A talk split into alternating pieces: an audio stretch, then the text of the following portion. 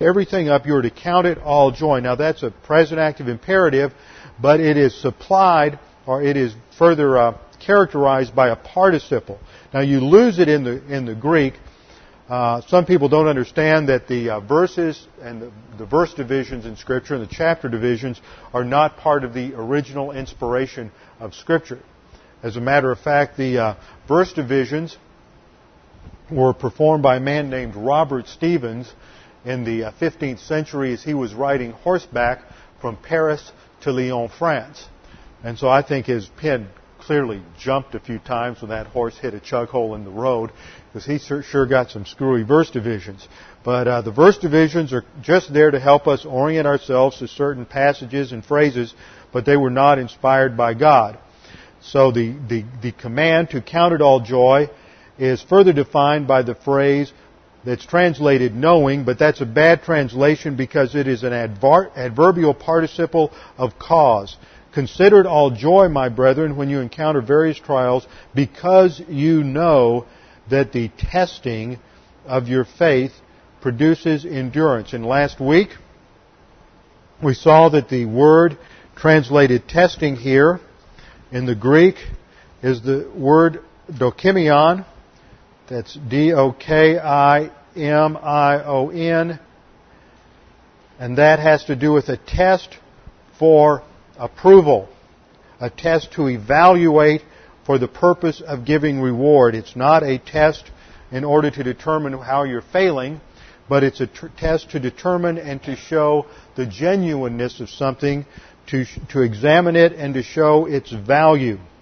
This is a very, very important word. And it is further defined as test of your faith.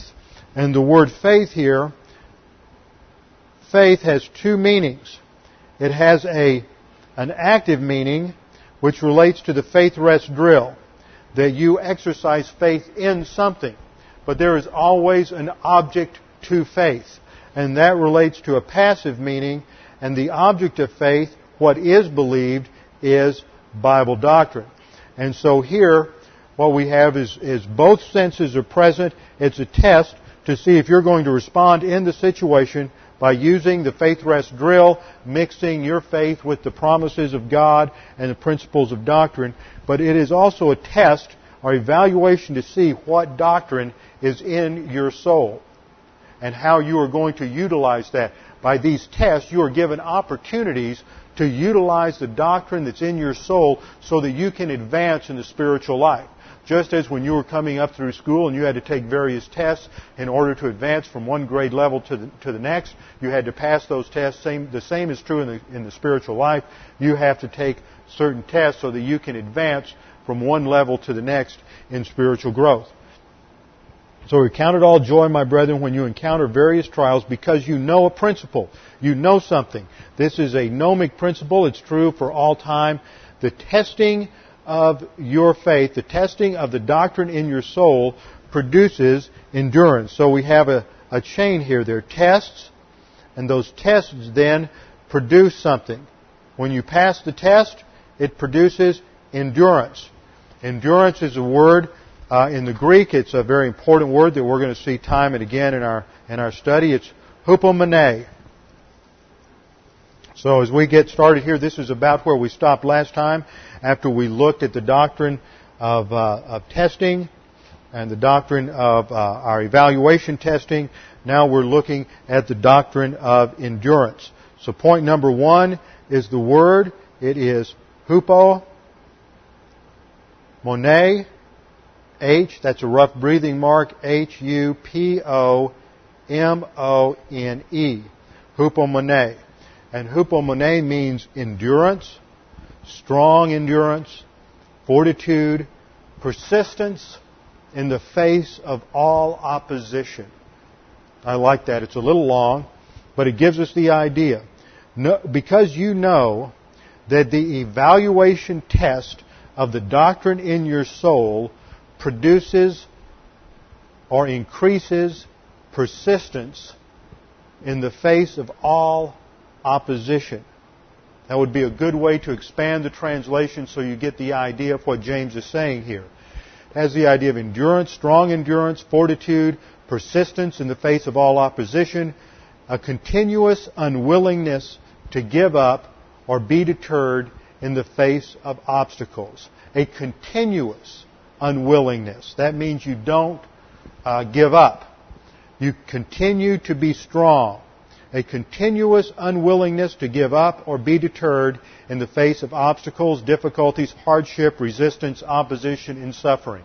No matter how hard it gets, you're not going to give up. No matter how easy it gets to give up, no matter how attractive the temptation to just to, to, to do it the easy way and yield to your sin nature, you're not going to yield to the sin nature in order to solve the problem the easy way by using a human viewpoint, by relying upon uh, uh, your own uh, sinfulness in order to resolve the, the situation, but you're going to exercise faith and use the doctrine in your soul so that you can be advanced in a spiritual life.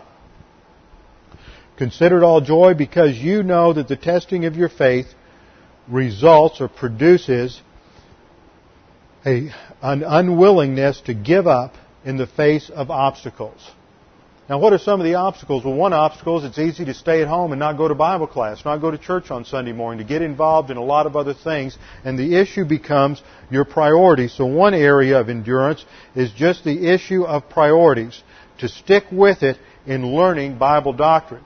Because the Christian life doesn't just happen. We live in an age when you have quick fixes to everything, quick solutions. You want to have, have dinner and you don't have time, you're in a hurry, you just run down to a, a fast food restaurant and you run in and you go through the drive-through window and you pick something up and you eat in the car while you go to the next thing.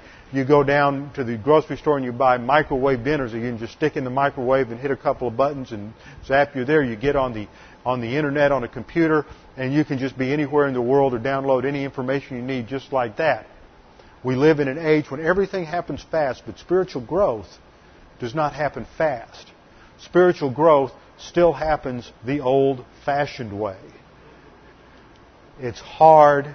It takes slugging it out day after day, week after week, studying, learning. You know, in any given week, you and I are bombarded hundreds of thousands of times with the message of the world and yet we are bombarded with Bible doctrine, and we are reminded of, of a divine viewpoint just on a few occasions. Sunday morning, a couple of times, Wednesday night, a few times during the week here and there, if you take the time to read your Bible, listen to tapes, whatever it may be, you're just reminded here and there. But constantly we're bombarded, bombarded by the message of the world, and we've got an internal enemy, the sin nature, that is attracted to that message. It just that's what it really wants to hear. So we're constantly fighting this battle, and it becomes an issue of priorities, uh, issue of always making Bible doctrine number one in your life.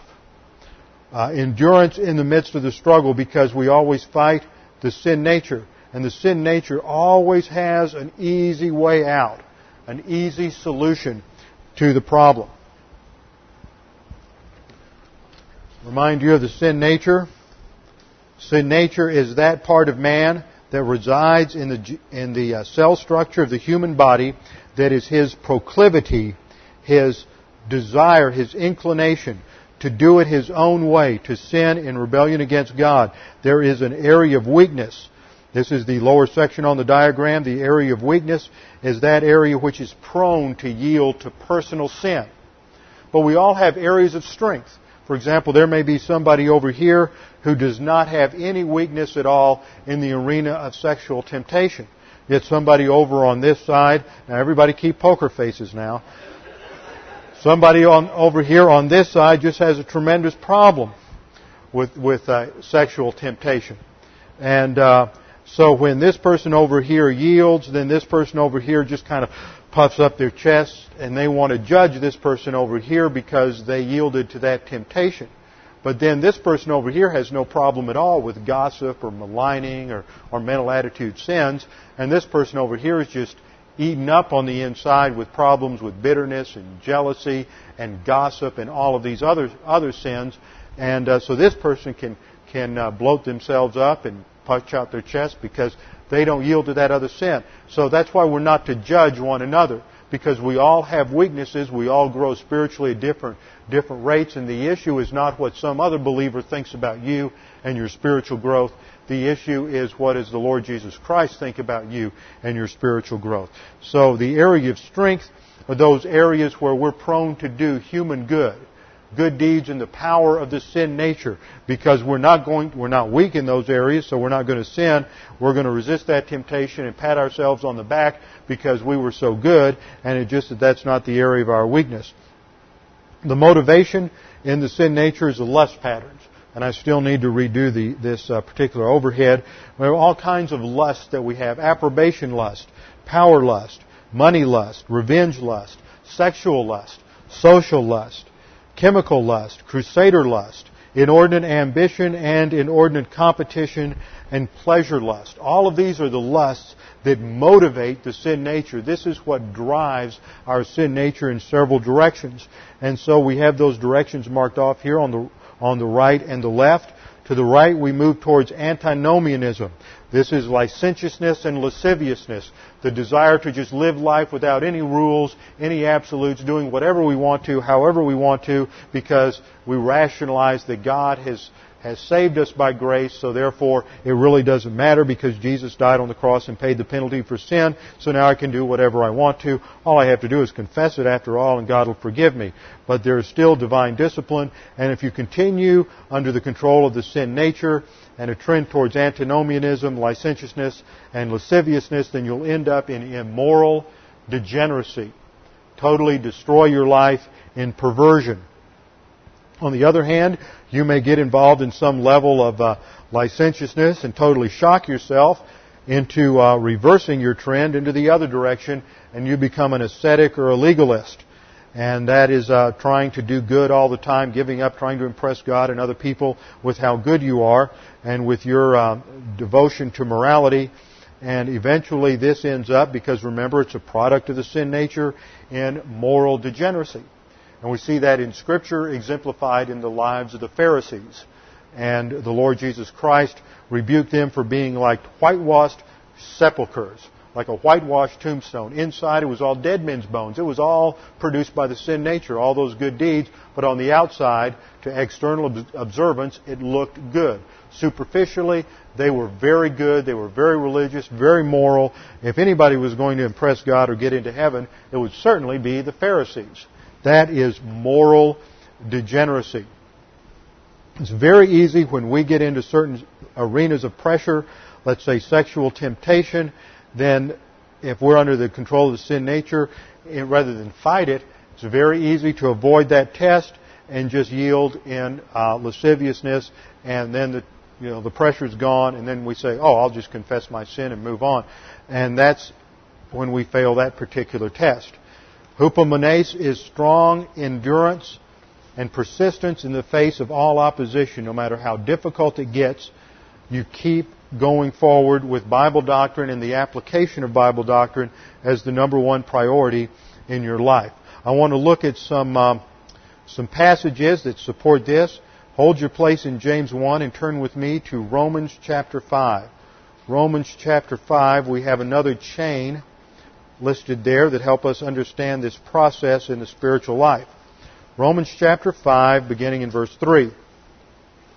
Paul writes, And not only this, but we also exult. And here we have not the Greek word chara, which is C-H-A-R-A, which is our standard word for joy, but we have a very interesting word, kauchema,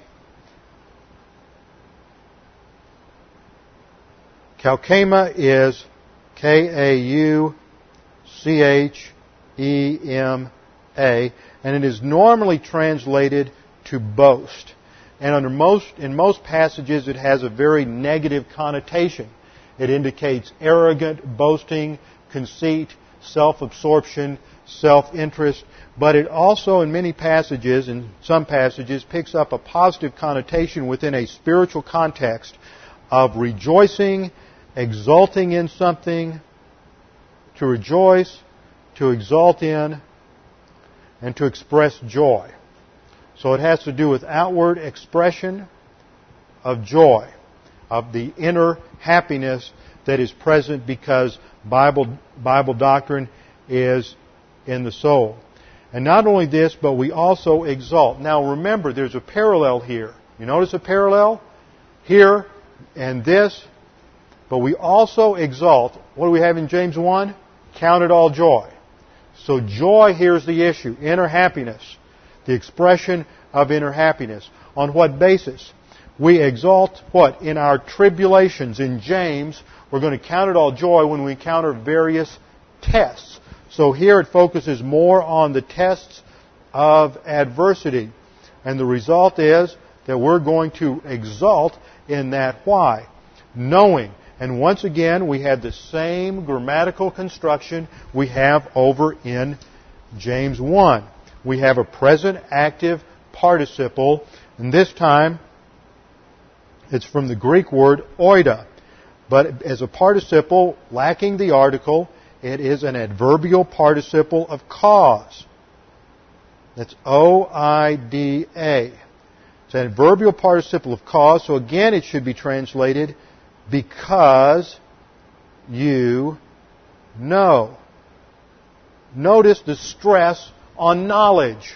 You're not going to be able to do what the Bible says to do. You're not going to be able to have joy or inner happiness in your life or stability unless you know some doctrine. That's the key. It starts with knowledge of doctrine. Now there's always somebody that's going to come along and say, but, but pastor, doesn't the scripture say that knowledge puffs up? Well, yes it does, but if you understand the Greek, the Greek word there is gnosis. Now gnosis, that's G-N-O-S-I-S. Gnosis without being transferred, gnosis is what's in the left lobe of the soul, the nous, the mind. It has to be transferred by faith to the right lobe, which is the heart or cardia, and there it becomes epignosis, E-P-I. Epignosis. And epignosis is that knowledge that the believer applies that produces spiritual growth. If you don't transfer academic knowledge over here by faith, over into the right lobe, then the result is you're not going to grow spiritually anyway. And if that, you come to Bible class week after week and, and you continue to learn about the Bible and it just stays gnosis, and you just keep accumulating all this gnosis, then it's just going to bloat you up and you're going to end up going into all kinds of arrogance because you're not growing spiritually at all, and before long you're going to put the emphasis on how much you know and the fact that it doesn't matter how much you know, it doesn't matter how sophisticated the, your knowledge of Bible doctrine is. What matters is your application of Bible doctrine in your life and your spiritual growth. That's what matters. This is just the end to get to the, I mean, this is just the means to get to the end. Before you have epignosis in any field of knowledge, you have to accumulate a lot of academic knowledge. Academic knowledge is the starting point for anything. You get a brand new computer. What's the first thing you're going to have to do? You're going to sit down, you're going to take out that, that manual, and you're going to start trying to figure it out. And the first thing you're going to notice is, man, I don't understand all these words. And you're going to put it down and you're going to just say, well, I'll do it some other time. Then maybe you get somebody to come over and explain it to you. And then you begin to learn that there's a technical vocabulary associated with computers. You've got RAM and ROM and chips and floppy drives and hard disks and all kinds of other stuff going on, and you begin to learn what all of those terms mean. And then you begin to put it together. And you've got a certain amount of academic knowledge, but now comes the really hard part for some people. And that is you've got to turn the machine on. Somebody emailed me a story the other day, and it, it, it's supposed to be a transcript from a from a situation where, where a, a customer called into WordPerfect and they needed some assistance with a particular problem. And they called in and they said, well, I've got a problem. All of a sudden I was typing on the screen and all of a sudden the screen went blank. And the, and the, the technician sits there and the technician says, well, um, you, is, what's on the screen? Absolutely nothing. Well, is it plugged in? Oh, is it turned on? Yes, the machine was turned on. I was typing on it. Well, is it plugged in? Well, I don't know. Well, get down there, get down, find the plug, reach around in the back. You can find the plug, trace it down, make sure it's plugged in at the computer and at the wall. Okay, yeah, it's plugged in at the wall and at the computer. um, say, well, there, there should be another, another cord going from there up, up to the monitor. What's the monitor? Well, the monitor is that black box in front of you that, where the words were appearing. Oh, well, I, I can't really see. Well, why don't you get up, maybe prop yourself up on your knee and look back there and see if it's, if it's hooked in. Well, I can't see. It's not a problem of, of my angle. It's, it's dark in here. There's not much light coming in from the window. Well, why don't you turn the lights on? Well, I, it wouldn't matter because there's a power outage. The technician said, okay, here's what you do. You, you, you still have the box the computer came in? Yeah. Okay, you pack everything up in the box, put all the manuals in there, and you take it back to the computer store, and you return it. Oh, there's a real problem with this machine? No, the problem's not with the machine. You just tell those people you're too dumb to own a computer. now, we've all felt like that with our computers at one time or another. And I think we all feel that way about the spiritual life at one time or another. We're just not sure how this process goes and what the Lord's doing. But there is a process, and it's very clear how to get from point A to point B.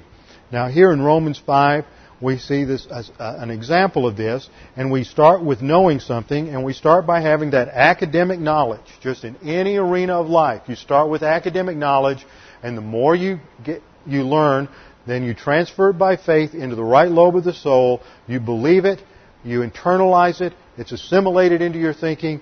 The Holy Spirit brings it back to your consciousness when you need to apply it. You begin to apply it, and that growth process takes place. So we exult in our tribulations because we know that tr- we know something. We know a doctrinal principle. What's the doctrinal principle? Tribulation brings about perseverance. And the word here for brings about is a Greek word kat er godzomai. I want to make sure I spell it correctly. Kat er God, this is, should be an A. K A T E R G A Z O M A I. And it means to produce. It means to bring about. It means to result in something. It's the exact same word that's found in James uh, chapter 1, verse 3 when it says that endurance produces its perfect result. It means to accomplish, to bring about, to overcome, to bring, about, bring from one state to another. Katergazomai. So it's the same concept here that we find in James, and, and that is that testing, our tribulation, produces perseverance. And what do you think the word is here for perseverance? It's our old friend that we just started studying about, hupo mone.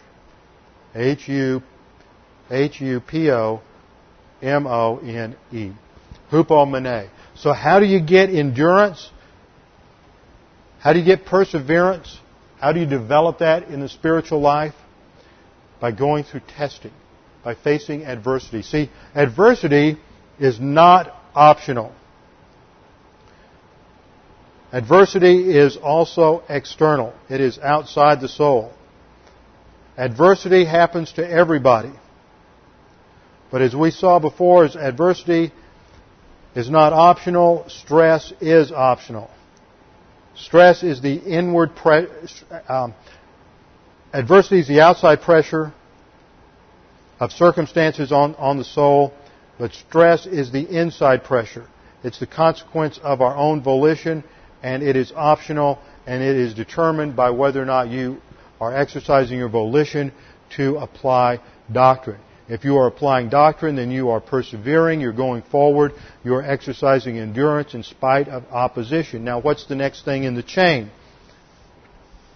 We have a chain here. We have a joy because of this whole chain. We know some things. Because we know what? We know that testing slash adversity produces endurance persistence, continuous persistence in the same direction in spite of all the obstacles. And persistence, in turn, produces something else. It produces character, Christ-like character.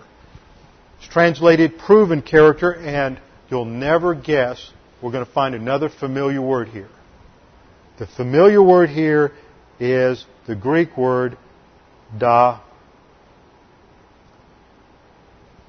What is it? Dokime. Dokime. D-O-K-I-M-E, which is the feminine of that noun we saw earlier, dokimion, the verb we studied last week, dokimazo, which has to do with testing for evaluation. The feminine emphasizes the results of the testing, and that is a tested or a proven character. It develops the strength of character. See, the ultimate goal in the spiritual life has to do with character. It has to do with producing integrity, virtue, and integrity and virtue in the life of the believer. This is done through the production of the Holy Spirit. As you take in doctrine and you go through this process of applying doctrine in your life in the midst of tests, then the result is that the Holy Spirit produces fruit in your life. And that fruit is listed in James chapter, I mean Galatians 5, uh, 20 and following. Love, joy, peace, patience, goodness, kindness, mercy. All this is the production of the Holy Spirit. What you're responsible for is number one, learning doctrine. That's your number one priority. Number two is you exercise faith and transfer it into epignosis. The third thing you're responsible for is positive volition and application. As you apply that doctrine in those situations, then what happens? Then the Holy Spirit produces fruit in your life. It's not your job to produce fruit. It's not your job to produce the love, joy, peace, patience, kindness, goodness. It's your job to learn doctrine and apply doctrine, and then the Holy Spirit comes in and produces the fruit. Romans 5 says that because we know a principle, that tribulation, adversity brings about results in endurance, and endurance, proven character. Proven character, Christ-like character. The thrust is to create in you the image of Christ. The image of Jesus Christ so that your character mirrors the character of Jesus Christ. He is our role model. Too often in spiritual life, you'll, or in, in, churches, you'll hear people say, well, you need to look at the pastor or the deacons or a Sunday school teacher as the role model. But if you're looking at another human being, there's always going to be their failures. And as soon as they fail, then there's a lot of disappointment, there's a lot of heartache, and there's all kinds of problems. Never put your eyes on another human being.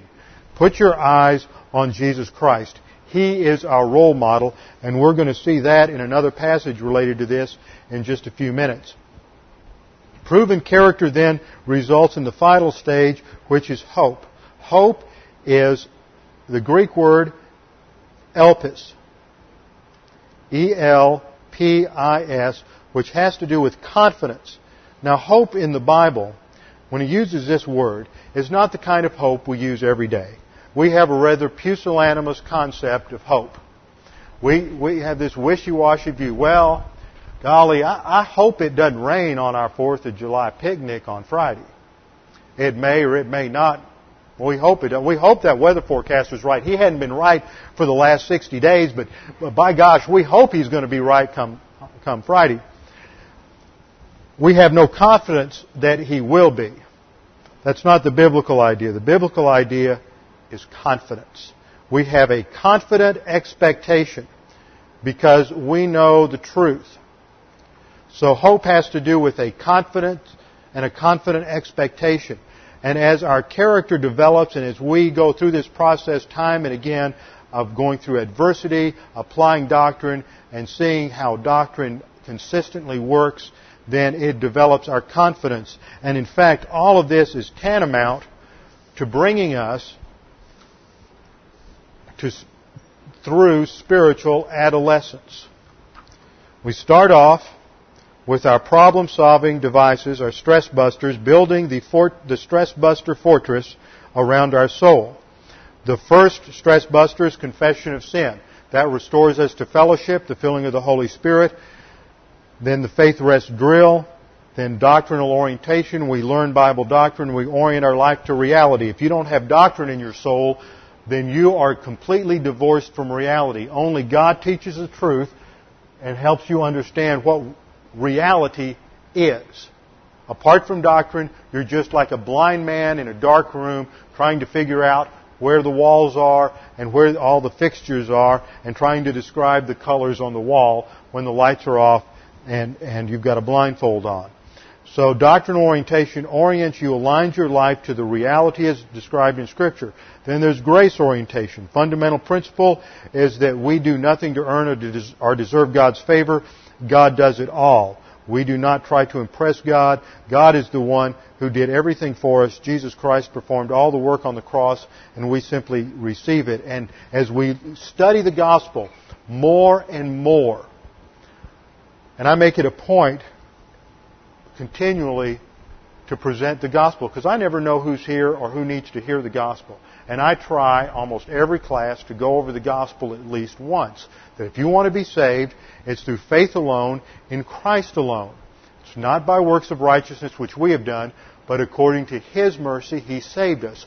All you have to do is say, Father, I believe Christ died on the cross for my sins. Now, if you're a believer, you don't need to hear that to become saved.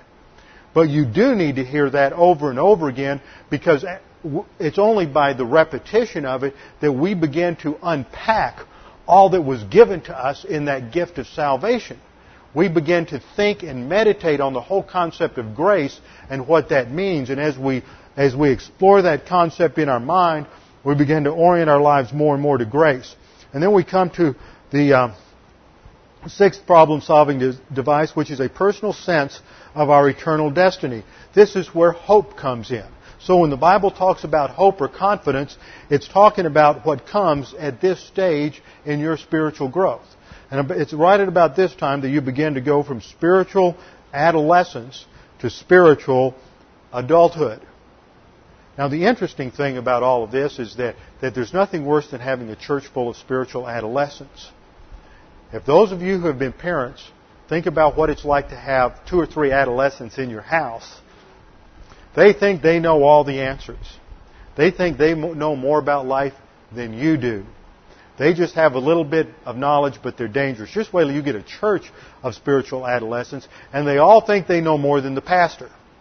They just have a little bit of doctrine, and he's been studying the Word for years and years, and uh, they all want to tell him what the Scripture means, and they don't, really don't want to listen. It's a real pleasure to have a church full of spiritual adolescents. You move here and you move to personal love for God the Father, unconditional love for all mankind, inner happiness, and occupation with Christ. These are the stress busters. As you grow in your understanding of Scripture and uh, grow in the uh, grace and knowledge of our Lord Jesus Christ, and you begin to apply these things, they build a fortress around your soul so that when adversity comes, it protects you and you utilize these stress busters, and no matter what the adversity, no matter what the difficulty, the affliction, or the tribulation, you are going to respond positively by applying doctrine and move forward in your spiritual life. Romans 5:5 concludes the thought there, and hope does not disappoint because the love of God has been poured out within our hearts through the Holy Spirit who was given to us. This is the filling of the Holy Spirit who is the uh, that's one of the two power options in the spiritual life. The other is the Word of God. So perseverance.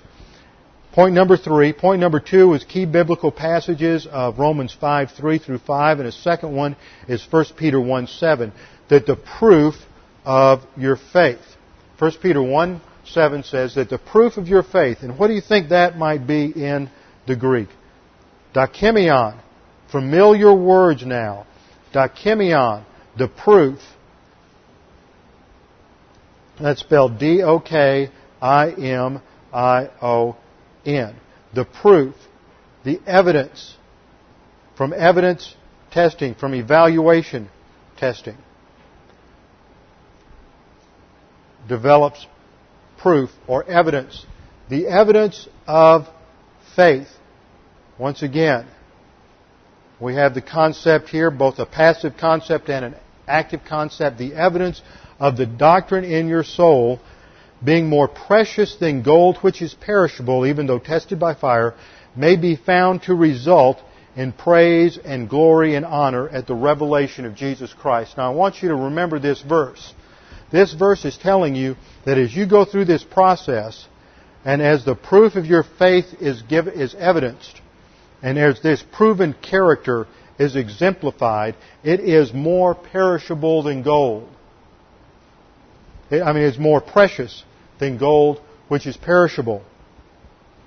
And it is what results in praise and glory and honor at the revelation of Jesus Christ. When you stand before the judgment seat of Christ, what counts is the proof of the doctrine in your soul which comes as a result of your passing evaluation testing. So point number two in the doctrine of endurance are key biblical passages, Romans 5, 3 through 5 and 1 Peter 1, 7. Point number three, perseverance is developed through learning doctrine. Romans 15, 4. For whatever was written in earlier times, that, in that passage technically refers to the Old Testament. For us, it would include the entire Old and New Testament. Whatever was written in earlier times was written for our instruction, that through perseverance and the encouragement of the Scriptures, we might have hope. So this introduces or reminds us of the key element. A minute ago I referred to the filling of the Holy Spirit as power option number one.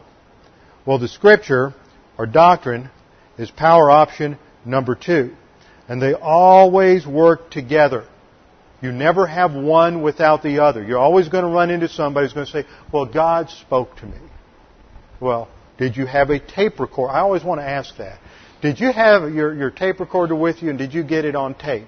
Well, no, it was just inside of me. Well, how do you know it was God and it just wasn't some chemical imbalance? There's all sorts of people running around with chemical imbalances that, that see God appear to them or see Jesus or, or Mary or somebody um, how do you know? The Holy Spirit never operates apart from the Word of God. The Word of God, when it is utilized apart from the Spirit of God, always produces legalism and self-righteousness. The Spirit of God, apart from the Word of God, always produces subjectivism, mysticism, and emotionalism. When the Word of God is working together in tandem with when the Spirit of God is working in tandem with the Word of God, then you always have, will have true biblical Christianity. You will always have spiritual growth. Perseverance is the result of that. It is the result of studying and learning and assimilating into our souls that which was written beforehand, and the result of that, according to Romans 15:4, is that we have confidence, hope, a confident expectation. Colossians 1:11 relates it to the Holy Spirit that we may be strengthened with all power. A power there refers to the power option of the Holy Spirit, strengthened with all power according to His glorious might. For the, pull that out for the attaining of all steadfastness and patience joyously. To attain all steadfastness and patience joyously. So there we see a connection again between endurance and joy. Point number four. Endurance is related to occupation with Christ. Turn with me to Hebrews 12:1. Endurance is related to occupation with Christ. Occupation with Christ means that the focus of our mind, the focus of our thinking, is on Jesus Christ.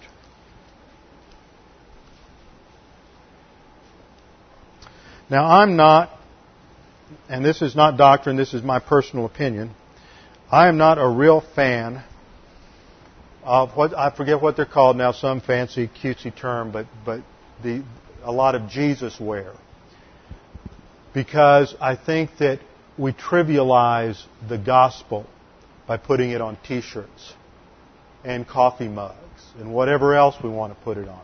I learned that in seminary when Campus Crusade was running this ridiculous evangelism campaign called I Found It. Not biblical, God found us, we didn't find Him. He's the one who sent His Son. We didn't do anything.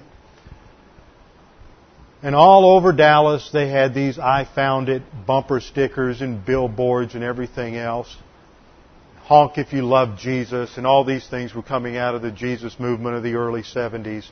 And I was witnessing to a Jewish man who uh, lived in an apartment complex near a friend of mine who also was going to seminary. And we were talking with him, and he said, You know, as Jews, we have a higher view of God than you Christians do. We're not going to trivialize God by putting him on a billboard or a bumper sticker. That hurt. That was a real zinger. And so we do this. Now there's a little phrase that's on this Jesus wear now said, what would Jesus do? Well, even though it's trivialized on a t-shirt, that's really the point of putting our focus on Jesus Christ. Is asking ourselves the question, what would Jesus do? Now the problem is that most Christians out there don't know enough doctrine to get to, to fill a thimble. And so they're running around going, what would Jesus do? Oh gee, you know, how do I feel about this? What would Jesus do? It's all subjective nonsense. The only way to know what Jesus would do is to be an expert in the Scriptures. To know the mind of Christ, which is the Word of God. If you don't know the mind of Christ, you won't have a clue as to what Jesus would do. Because you're ignorant of what Jesus says about how He does things. You have to know the Word of God if you're going to get anywhere in the spiritual life. And th- this is the principle that we see mandated here in Hebrews 12:2. We are to fix or focus our eyes. That's not our physical eyes, but the perception quality of our soul, the eyes of our mind, the focal point of our thinking fixing our eyes on Jesus, the author and perfecter, and that word really should be translated completor. That word teleios, as we're going to see in the next, in this very passage, never means perfect in the scriptures once. It means to bring to completion. And that's what he did on the cross. He brought to completion all of the Old Testament doctrine. He is the focal point of the Old and New Testaments. He is the author and completer of faith who, for the joy set before him, once again we find this concept of inner happiness and joy as the motivator for us. The joy set before him endured. There's our word again. Notice how frequently these words appear together. Endurance, joy, and focus. Fixing your eyes. Now, is that an emotional concept? No, it's not. It's a thought concept. It's cognition. It's thinking. Put the focus of your concentration, your mindset on Jesus, who for the joy set before him endured the cross, despising the shame, he had his priorities right, and has sat down at the right hand of the throne of God. For consider, verse 3, consider him. Once again, it's a thought command. Consider him who has endured perseverance, such hostilities by sinners against himself, so that you may not grow weary and lose heart. So that you may not grow weary. Once again, the emphasis on endurance. Hanging in there. The evaluation of doctrine through, through testing is what produces or brings about endurance. Now let's turn back. We're at Hebrews 12. Just turn two or three pages and you'll be back in James 1. So the process is that we know something. We know a doctrinal principle that testing, the testing of the doctrine in our soul produces endurance. But then endurance has another consequence. And let endurance have its perfect result. Now this is a command in the we don't have a third person command in English. We address commands to one person, but this is a third person command, a third person imperative. You all, it's in the plural, you all let endurance have its perfect result. Let it have its perfect result. That you may be perfect okay, we have to stop and we have to talk about this very, very important word that I just mentioned in regard to, to Christ, teleios. It's T E L E I O S. Now, in all of Greek literature, it can have one of two meanings. Now, this may, I'm going to use some big words here. Don't let that throw you. I'll explain them. The f- first is that it can have a qualitative meaning. It's talking about the quality of something. Quality can be poor or good. Quality can be um, imperfect or perfect. The concept of perfect is a quality term. Or it can have a quantitative meaning, which has to do with something that is incomplete or complete. And this is its meaning every single time the word is used in the New Testament. It has to do with something that has been brought to its finished result, its completion. So when we look at this passage, it says, let endurance have its completed work. Endurance is going to complete something. What is it going to complete? Endurance is going to complete your spiritual growth. Endurance is going to complete this fortress around your soul that protects you from adversity.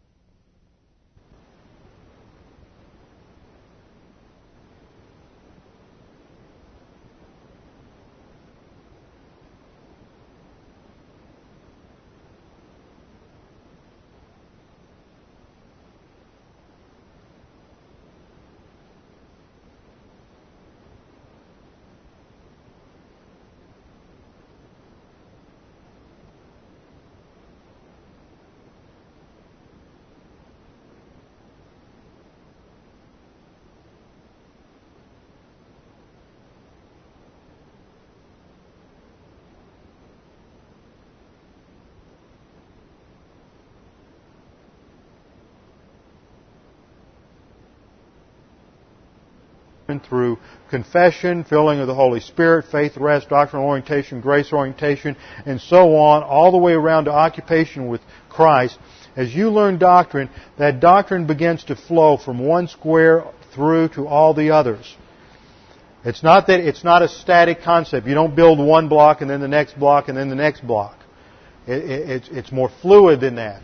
And the doctrine flows around your soul and where doctrinal orientation is getting bigger and bigger and bigger, the doctrine flows on around and you're already begin to use the occupation for Christ at an elementary level.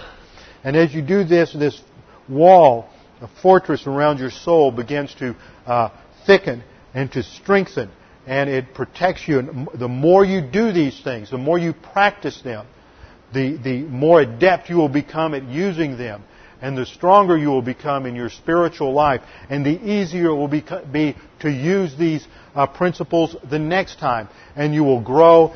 And the doctrine then, the endurance then, completes your spiritual life, completes that growth. That's the completion here. Let endurance, as you persist in coming, learning, applying doctrine time and time again, then the result is spiritual growth and your spiritual life is completed and you move towards uh, spiritual adolescence and then spiritual adulthood and spiritual maturity. Let endurance have its completed result that. This is a hina clause that introduces a purpose result clause. Both ideas are there. There's a purpose for this, and that is that it brings about a certain result. And that result is that you may be perfect. This isn't perfect. This isn't moral perfection. This is the idea of completion. That you may be complete. That you may be a mature believer. That you may be complete and whole. And the word there for whole is holokleroi. It's not complete. New American Standard gets this all confused. Holo, in fact, whole, our English word whole comes from the beginning of this. H-O-L. Hala Kleroi.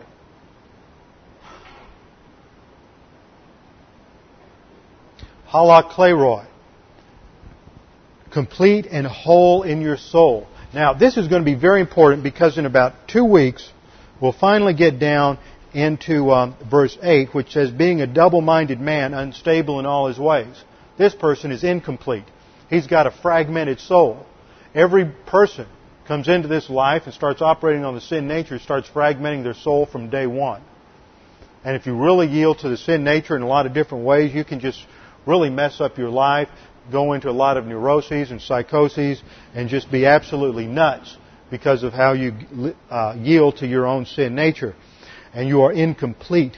The contrast is to the believer who is whole. The more you advance in the spiritual life, the more your soul is fortified, the more you move in your character towards Jesus Christ, the more you become everything God intended for you to be as a human being, and the more whole you are.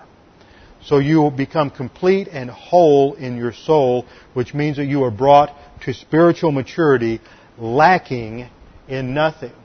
Now boy, that is a powerful phrase. That means that if you move towards spiritual maturity, you lack nothing. God has provided everything. Everything for you. And that brings us to what I want to close with tonight in the last two or three minutes. And that is a very important and critical doctrine which we will expand on in coming weeks.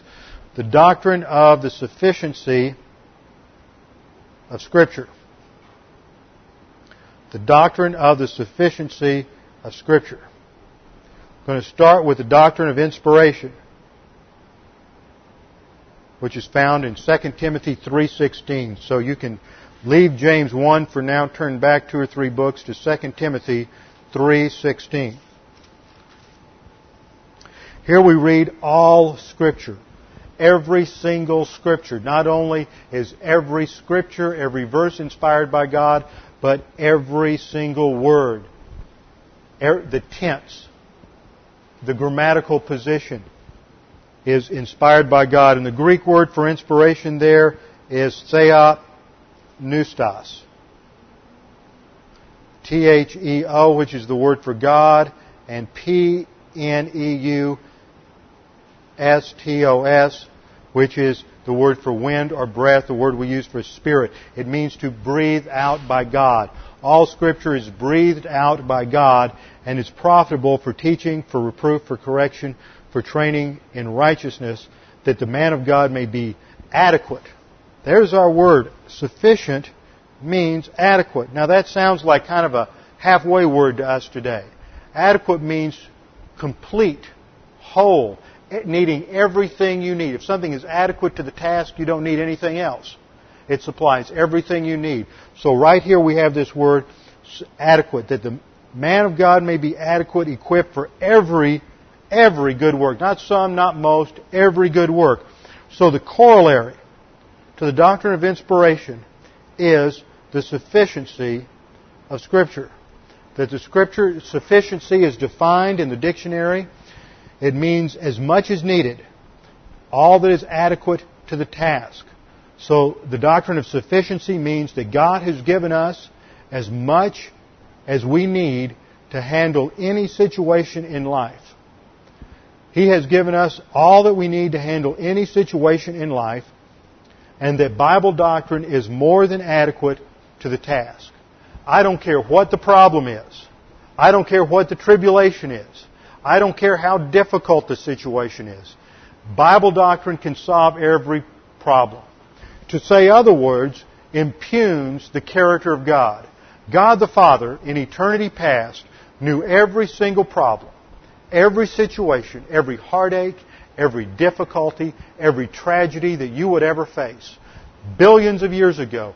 And He provided everything you're going to need in order to resolve that situation with tranquility, contentment, stability, and joy. Period. He didn't have to wait after he gave the Bible 1900 years or 1870 years for Sigmund Freud to come along with psychology and psychological insights in order to give us the categories needed not only to analyze problems but to solve problems. Okay? It's a critical point right now. Psychology is a competing system with the Bible. An excellent book written by a Roman Catholic Jesuit called The Seduction of Psychology clearly points out how it is a competing religious system. You can either have psychology or have the Bible, but you can't have both. And the concept of being Christian psychiatry or Christian psychology, it's not Christian. It's bad psychology or psychiatry. In fact, Christian psychiatry is neither Christian nor psychiatry. It's more like shamanism. And there are some good books, Dave Hunt's written a few, that indicate and show its connection to shamanism in fact. And it runs contrary to what the Bible says. Let's turn back to 2 Peter chapter 1 verses 3 and 4 and we'll close here. 2 Peter chapter 1 3 and 4. Seeing that His divine power. Now when we talk about God's divine power, here in 2 Peter 1, 3 to 4, when we talk about His divine power, we're talking about God's provision of the Scripture. So it becomes clear in verse 4 when it talks about His promises. We're talking about His provision of the Scripture. His ability to provide everything we need based on His omniscience and knowing everything that we would need. His divine power through God the Holy Spirit who breathed out the Scriptures has granted to us, that's the Greek word didomi, which is always means grace, to give, not because we deserve it, but because He wanted to, has given to us everything. Everything. Not some things, not most things, but everything pertaining to what? What are the two categories? Life, which is the Greek word zoe, Z-O-E, and godliness, which is the Greek word eusebeia, E-U-S-E-B-E-I-A. Now, life here, as we're going to see in our study on the Gospel of John on Sunday morning, has to do not only with eternal existence, but it has to do with a quality of life. Jesus said, I came not like the thief to steal and destroy, but I came to give life and to give life abundantly.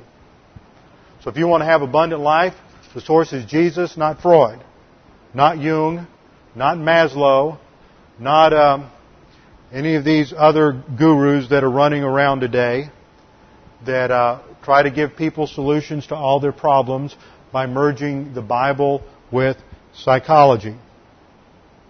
Everything is in the Scriptures. To add to the Scriptures is to invalidate and blaspheme the God who gave the Scriptures. Everything pertaining to life and what? The spiritual life.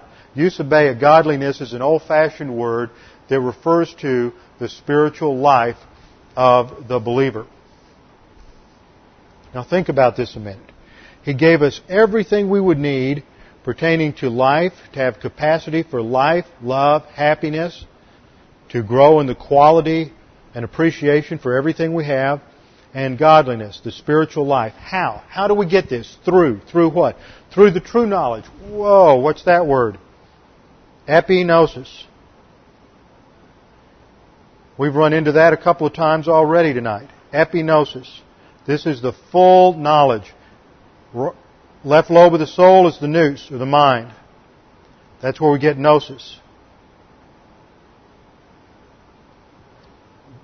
Accepted by faith, it's transferred by the Holy Spirit into the right lobe, which is the heart, our kardia. The Bible calls it the heart. That's not emotion.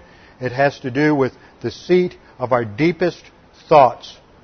And here, this is called epignosis.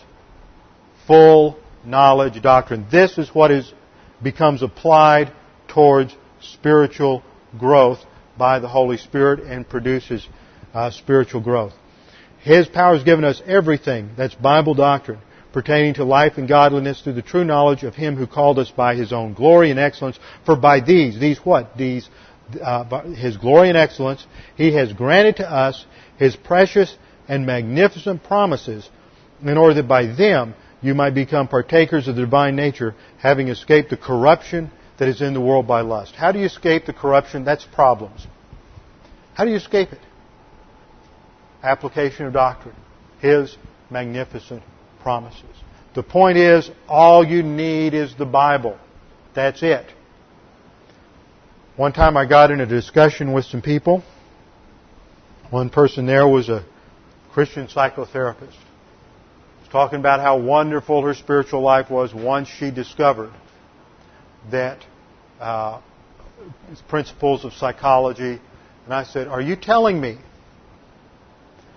that for 1900 years, people had problems in all kinds of things, whether it has to do with, with uh, role relationships or eating disorders or, or abusive relationships or all these things that nobody could really, really solve those problems because number one, they couldn't accurately identify them without psychology. And number two, since they couldn't accurately identify them, they couldn't even apply doctrine correctly. You're telling me that for 1800 years, nobody could live the spiritual life until psychology came along. I've done that about three times, and, and you just wouldn't believe how those people become vicious monsters at that point. They lose all joy in their life, if they ever had it. Believe me, there's only one thing that matters. There's only one thing that's going to get you through the difficulties in life. Now, you may become functional by going to a psychotherapist. You may be able to sort of manage your stress. But the Bible says you will avoid stress, you will glorify God, and you will have joy and happiness and stability and contentment beyond anything you can imagine if you apply doctrine in your life. That's the only hope. You don't ever merge it or compromise doctrine with anything else. Let's bow our heads, close our eyes in prayer. Father, we thank you for your word, that it is your word that is our lamp.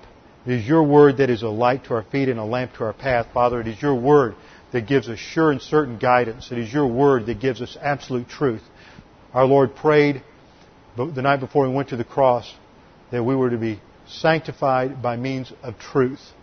And that if we would know the truth, that is Bible doctrine. Then we would be free, free from the dominion of sin, the power of sin in our lives.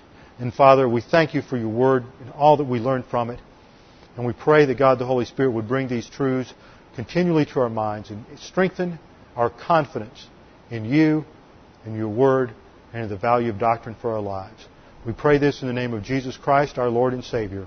Amen.